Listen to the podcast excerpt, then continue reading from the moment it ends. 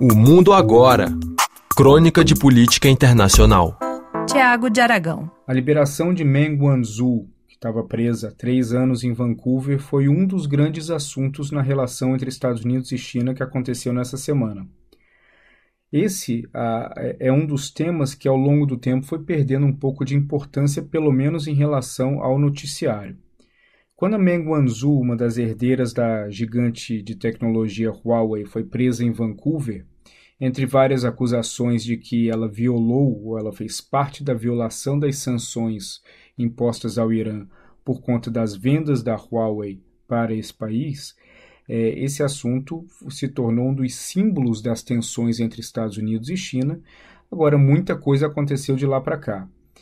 E tanta coisa aconteceu, as tensões elas escalaram num nível hum, raramente visto, que esse assunto acabou sendo um pouco esquecido.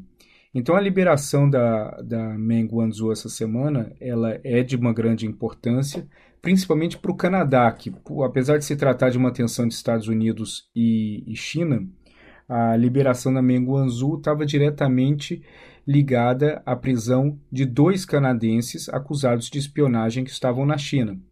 Então, por mais que os Estados Unidos vinha negociando alguma forma dela é, confessar para a Procuradoria de que de fato houve uma violação das sanções, existia uma pressão muito grande do governo canadense para que os americanos tomassem uma decisão o mais rápido possível, com o temor de que os canadenses presos na China pudessem ser condenados à morte.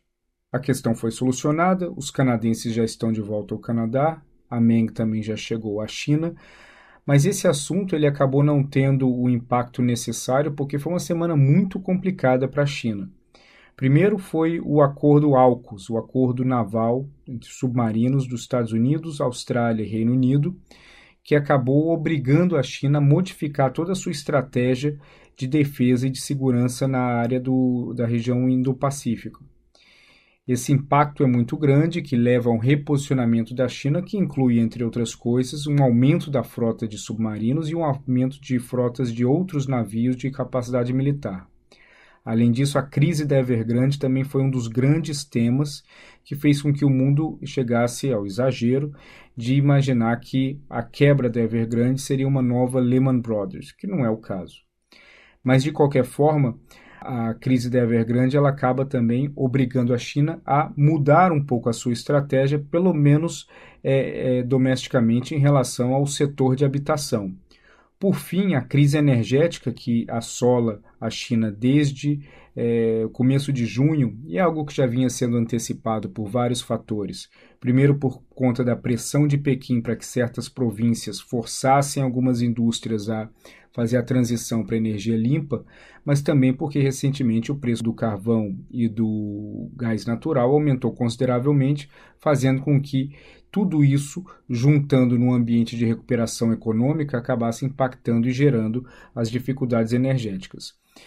Então, Evergrande, questões energéticas e acordo de submarinos acabaram colocando a liberação da Meng num plano menos importante dentro dessas relações. Eu não vejo como essa liberação pode mudar um pouco o rumo dessas tensões, que elas vão seguir crescentes. A importância que tinha há três anos já não tem mais hoje dessa prisão e, consequentemente, da sua liberação. Os dois países vão seguir numa linha antagônica e, e independente da, do retorno de Meng à, casa, à sua casa, Hoje, o grande assunto de preocupação e a grande arma que os Estados Unidos têm em relação à China é o AUKUS e também o outro acordo naval militar da região, que é o Quad entre Estados Unidos, Reino Unido, Índia e Japão.